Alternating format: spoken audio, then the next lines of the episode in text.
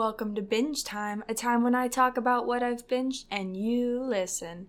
On Binge Time, you'll get all the information you need to decide if you want to binge these shows too.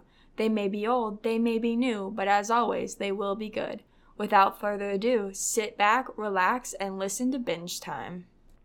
So, today we're going to talk about the hit show Prodigal Son, which was released by Fox in 2019. It recently ended with a shocking finale, and notably, it has a great cast. Bellamy Young from Scandal plays the mother of the main character. Michael Sheen from Good Omens plays the father. And the main character is Tom Payne playing Malcolm Bright. The first episode establishes that Malcolm Bright is an FBI profiler who soon loses his job and goes to work for the NYPD. He's equivalent to a Vanderbilt in New York City, and his family is haunted by a dark past. Now, we find out that his father, Dr. Martin Whitley, played by Michael Sheen, is a former serial killer and cardiothoracic surgeon. He's now in a mental asylum in town, and he kind of calls and bothers his son constantly. But his game is really mental manipulation. So the show is really on par with Hannibal when you see a profiler who's being controlled and pushed to do things he doesn't want to do. And so that's a really interesting drama. But then they also have this cop procedural line to it. So there's a lot of things going on of catching serial killers and working with his father to figure out what serial killers are doing. Now, he's supposed to be the best profiler in this kind of world, and it's because of his childhood in seeing his father do slightly twisted things. But he never really has the proof, and then you find out that he actually is the one who turned his father into the police. As a child, he saw a woman in a box, and this was never fully proven. Everyone said he dreamt it or imagined it, that it did not actually happen because she was not victim that was ever found. And so that's really interesting and it creates this constant forward movement in the show that there's never really drop offs. There aren't many filler episodes and it creates a constant drama. One of the things I really like about this show is that each episode kind of has cliffhangers. Now, maybe not in the exact beginning, but a 20 episode season and you constantly want to keep watching is a great reason why this show is bingeable. You can never really get away from wanting to know what happens next and how the show is going to continue.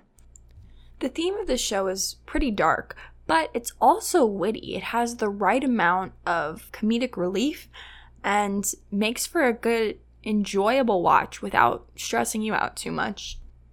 The show has a couple of different plot lines. First, we look at is the woman in the box real? If so, where is she? What happened to her?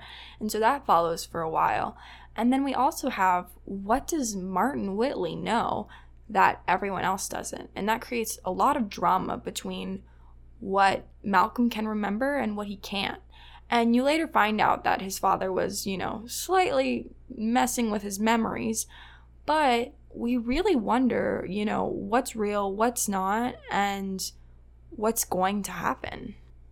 A lot of procedural cop shows have the same lines and they're very predictable, but this one is very different. Um, if you are a fan of the TV show Hannibal, it's very similar, but it has less of the confusion because of the more consistent episode formats you know, it's someone's murdered, they go into the crime scene, and then it's somehow connected to Malcolm's past, or it might not be as much, but you know, he learns something or he realizes something. It, you know, helps him along the way.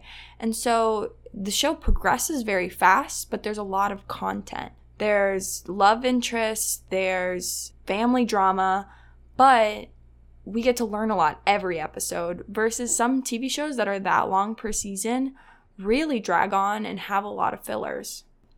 Now, if you're squeamish, I wouldn't say this is the show for you. Um, watch a different episode and you'll find something better. But if you're okay with a little bit of gore, probably much less than the TV show Hannibal. Now, if there's anything that I would change, I'd probably say a further development of the mother and sister of Malcolm Bright. Um, their characters didn't really change throughout the season But I have a feeling that they will next season, and I'm very excited for that. I think the sister will become a more interesting character, and I think the mother will become more realistic, I would say. She plays a very snobbish woman most of the time.